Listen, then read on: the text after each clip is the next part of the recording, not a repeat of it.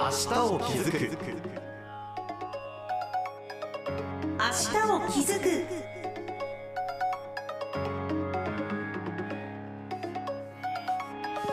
おはようございます。HBC アナウンサー畑野裕太です。明日を気づく。この番組は私たちが暮らす社会や地域の課題に気づく。そして新しい未来を築く。2つの気づくをテーマにお送りしていきます。私たちの今そして子どもたちが担う未来を少しでも明るく良くするために何ができるのかその糸口を一緒に探していきましょう。この番組では毎回さまざまな分野で明日を気づく活動をしている企業や団体自治体の方をお迎えしています。毎月第1週は一般社団法人北海道開発技術センター通称 DEC の取り組みを紹介しています。今日は DEC が支援する北海道学についてお話を伺います。認定 NPO 法人北海道学推進フォーラム理事長辛坊元康さんです。どうぞよろしくお願いいたします。よろしくお願いします。さあ辛坊さん早速ではあるんですが北海道学これはどういったものなんでしょうか？はい。えー、っとですね北海道学というのは、はい。北海道の子供にもっと北海道を、えー知ってほしい、うん。そういう取り組みなんですね。はい、はい。で北海道のことをもっと知ってほしいっていうのはですね、うん。あのまあ、えーまさに北海道の魅力に気づいてほしい。そして、まあ、魅力はたくさんあるんですけど魅力っていうのはただ光ってるもんじゃなくてそれを支えてるもの、えー作ってるものとかね、うん。えー人の努力みたいなのがあると思うんですけどそういうものをおさらに気づいてほしいと。はい。そういう取り組みなんですね。うん。えーただなんかす美味しいな綺麗だなじゃなくてその裏にあるものに気づいてほしい、そんなことを、えー子どもたちに学んでほしいなというふうに考えています。あ気づきからこう学びへというところですね。はい。確かにこう自分たちの住んでいるここ北海道のいい点をもっともっと知ることでさらにこう好きっていうところにつながってきますもんね。そうですね、はい。なんか北海道以外の人の方がね、はい。北海道のおいいところにすごく知っていて、はい。で北海道の人間はいや北海道大したことないよとかね、うん。なんかこうちょっと謙遜が過ぎるかなっていう気がする時あるんですよね。私も静岡県出身ですけども、はい。やっぱりこう北海道は外から見るとこう観光だったり、はいはい。やっぱり自然美味しいものがたくさんある、はいはい。そして、まあ、その中ででも冬は結構雪も、まあ大変ではあるけども、はい。こう祭りもあったりですとかはい。盛り上がるっていう、はい。そういったこうプラスのイメージも結構強いですけどもね。はいはい。うん。そうですよね。なんかねあのー道外の方それから世界中からね、はい冬にたくさん来ますね。来ますよね。雪祭りであったりとかたくさんイベントもありますし。ね、はい、もうスキーもねたくさん来てくる、で北海道の人間の方が寒い寒いってね、うん。あるいは雪かき大変とかって言ってますけども、はい。本当はそこに最高の魅力があって、うん。とかっていうことをねもっとまあ我々、えーもう一度再認識するっていうかはい。気づきたいなとまさにこの番組の通りね、はい。そんな風に思います。まあ、北海道民我々がやっぱり学んでいくっていうところでは、はい。どうなんでしょうか？やっぱりこう子どもの頃小さい頃からそういった学びっていうのをしていくことが大切になってきますか、はい、はい。そうですね。うん。小さい時に、えー学んだこと小さい時に知ったことこれがですねずーっと大人になるまですごいこう大事な宝になるんですよね。はい、それによって地域への愛が深まったりうん、するんですね。だから小さい時の思い出っていうの大事ですよね。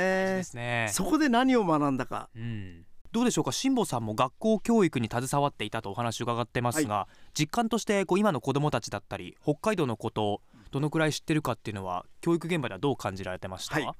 あのーまあ先生たち、まあ、私も含めですね、はい。いろいろ頑張ってはきました、えーただですねもうちょっと学びたいな、うん。学んでほしいなと思うんですね。というのはねあの今こうちょっとラジオなんで見えませんけども、はい。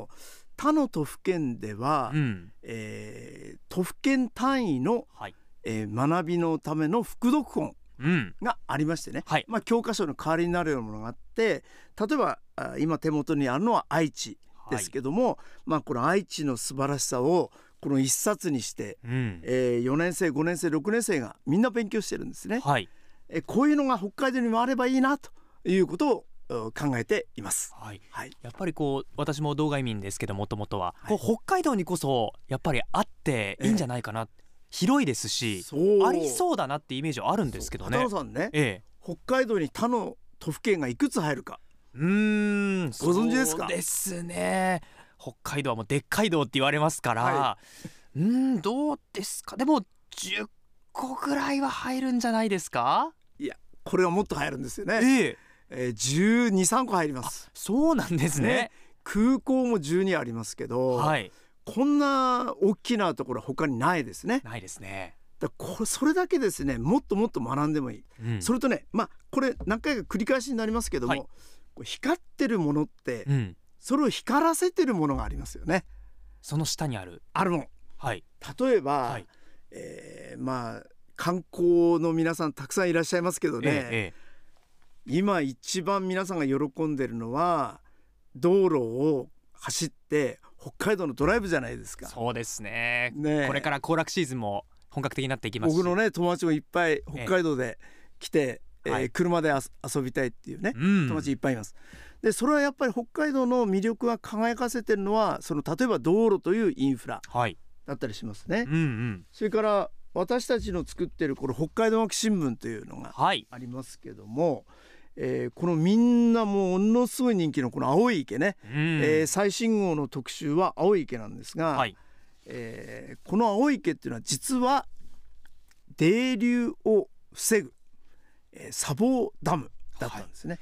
これ私も青い池もちろん観光でも仕事でも行ったことがありますが、初めて知りました。驚きました、ねそういった、まあ、役割があったんですね、あるんですね。はい。だからこう美しいっていうことで感動してもらう。ええ。もう最高にいいですね。うん。でプラス、えー地域の人たちを守る大事なインフラでもある。はい。そこに大きなドラマがね、うん。あるじゃないですか。はい。これ両方知ることでこの魅力がぐっとまた増すと思うんですよええね。ええなんかそういうねなんか北海道人にみんな育っていってほしいなそんな風に願っています。え。うん。さあそして辛坊さんはいろいろまあそういった活動をされているということですけども、えー理事長を務める北海道学推進フォーラムこちらではどのような活動をされているんでしょうか？はい、えーもういろんな活動をしておりますが、はえー一つはこの今ご紹介したこういう北海道学新聞はい。というのを発行しておりまして、えこれは私たちの、えー北海道学のホームページから、えー皆さんにも見ていただくことができます。はい。それから北海道学でインフラツアーっていうのもしてましてですね、えええー直近では7月15日に石狩平野の、えーツアーも行う予定でございます。はい。どうなんでしょうか？気楽に参加だったりできるんですか？ああのですね、ええ。ツアーなんかはあの私たちのホームページの方でご案内差し上げておりますので、はいはい。そこから申し込んでいただければありがたいです。わかりました、はい。またですね、えー北海道の各地の先生方、ええ。えー125名とですね、はいはい。北海道のおこの学びええ。北海道学はい。これをですね一緒に授業を作ってます。へえ例えば道の授業とかですね、はいはい。作ってるんですね。道はい、はい。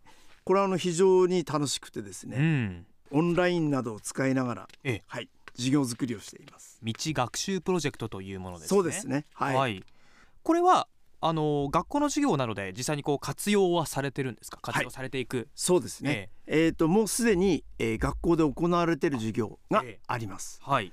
でこれまでにはなかなかなかったんですけども、例えば除雪うん。の授業ですね。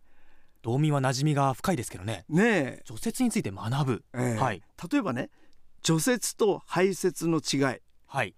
これすごく大事なんですよね。はい。大事なんですけども、私たちがやる以前はこういう学習はなかったんです。はい。えーそういう授業とかですね。ええ。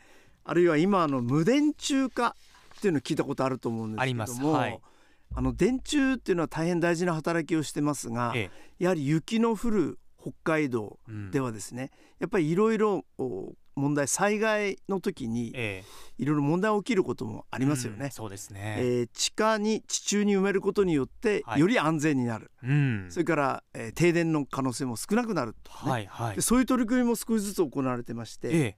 えーそういうことについても気づいていくような、うん。えー学習も作ったりしてますね。なるほど気になりますね。気になりますね。はい。無電柱化はねええ。観光にとってもいいんですよ。観光。ね羊蹄山がこうバーッと見えるのに、はいはい。そこになんか電柱があるとね。はあ。これは例えば写真をじゃあ撮ろうという時に、はいはい。あれ？そうそう。電柱かぶるこの角度いいんだけどなそれそれそれです。あるあるかもしれません。ですよね、うんうん。だから子どもたちにも電柱がない本当に北海道の素晴らしい景色。ええ。それって何？っていうのを学んでほしいな。気づいてほいしいな。はいはい。それをお自慢できるうん。北海道の子になってほしいな。そうです。そう思うんですよね。やっぱりじゃあそういった授業だったり小さい頃から学びを深めていくっていうのははい。大切ですね、はい。確かに今お話伺いましたけどこうインフラとか日常生活に欠かせないものがまあ決して固く考えずにこう近いところからあの気づきを学びに変えるっていうのは本当に大切なことだなっていうのは聞いてて感じました。まあ、改めてこう身近なものについてなぜそうなのかを知ったり、まあ、普段目に見えない縁の下の力持ちですね、はいはい。これを存在を知ることで自分の住んでいる場所への理解を、えー深める教材ということになっていくと思います。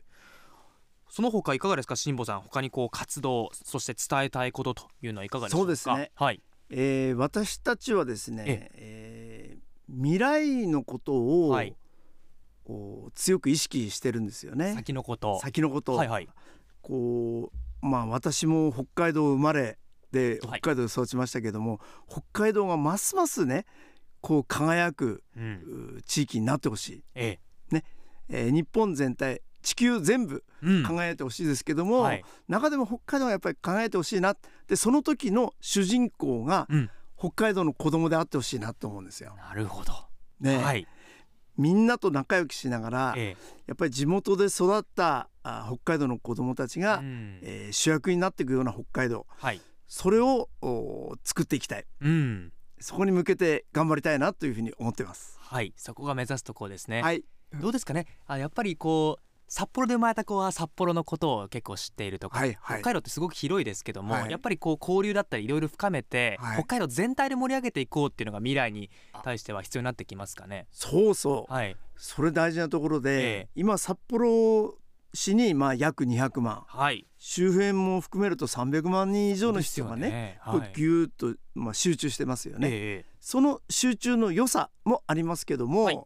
そのやっぱり北海道全体のことをなかなか知る機会が少ない。うん。でやっぱり、えー都会とそれから地方とですね。はい。お互いにこう知り合って、うん。で北海道ってすごいなってはい。こんなこともあるんだなっていうのね、もっと知ったらいいのになってはい。思いますね。ええ。この間礼文島行ってきましたけどね、はいはいすごいとこだね。礼文島実はまだ行ったことがないんですよ。そうです。ウニを食べたいっていうまあそういったイメージがやっぱり強いんですけどね。あの、ええ。私ね、はい。道端であのウニの殻むきしてるんですよね、はいはいはいえちょっと突然だったんだけど声かけたら、えはい。もう優しくて、えもうすごい丁寧に教えてくれえ。て食べさせてもらいました。本当ですか？新鮮超新鮮ですね。超新鮮。へえ。北海道ってぱいいなってね。う、ん。そういう人の心はい。の優しさもあり、はい。それからやっぱりレブンのあの景色もね素晴らしかったですね。うん。だからまだ私は北海道人ですけども、はい。まだまだ知らないことがいっぱいあるなうん。だから例えばね、はい。えー流氷なんか見たことない子もいますね。はいはい映像だったりでしか見たことない人いるかもしれません、えーはい。やっぱり素晴らしいので,、えで今はね交通網も良くなってますから、えはい。アクセスも良くなりました。良くなりましたからね、はい。だからまあ冬でもねうん。ちゃんと行って見てもらうとか。はい。なんかそういうのをぜひやりたいね。そうですね。もちろん札幌にもねええ。来てほしいと思いますしね。はい。こんだけ話してるとこう我々も今笑顔で話してるんですけども、はいはいたくさんあまだまだ今まで知ってたのが氷山の一角でそうそうそう。まだまだ本当に魅力が溢れてる場所なんだなっていうのを感じたのでそれをやっぱり気づきからこう学びにつなげていく小さな気づきでもいいんですよね。はい、そうです、そうです。はい。つなげていければと思います。先ほどご案内もありましたがセミナーシンポジウムの開催についてまた北海道学新聞は北海道学推進フォーラムのウェブサイトに掲載していますのでぜひご覧ください、はい、さあ今日は、えー、認定 NPO 法人北海道学推進フォーラム理事長新保元康さんにお話伺いました。どうもありがとうございました。どうもありがとうございました。明日を気づく。この番組は番組の感想やご意見質問などもお待ちしています。メールは明日アットマーク hbc.co.jp アルファベット小文字 ashita 明日アットマーク hbc.co.jp です。明日を気づく。お相手は HBC アナウンサー畑野裕太でした。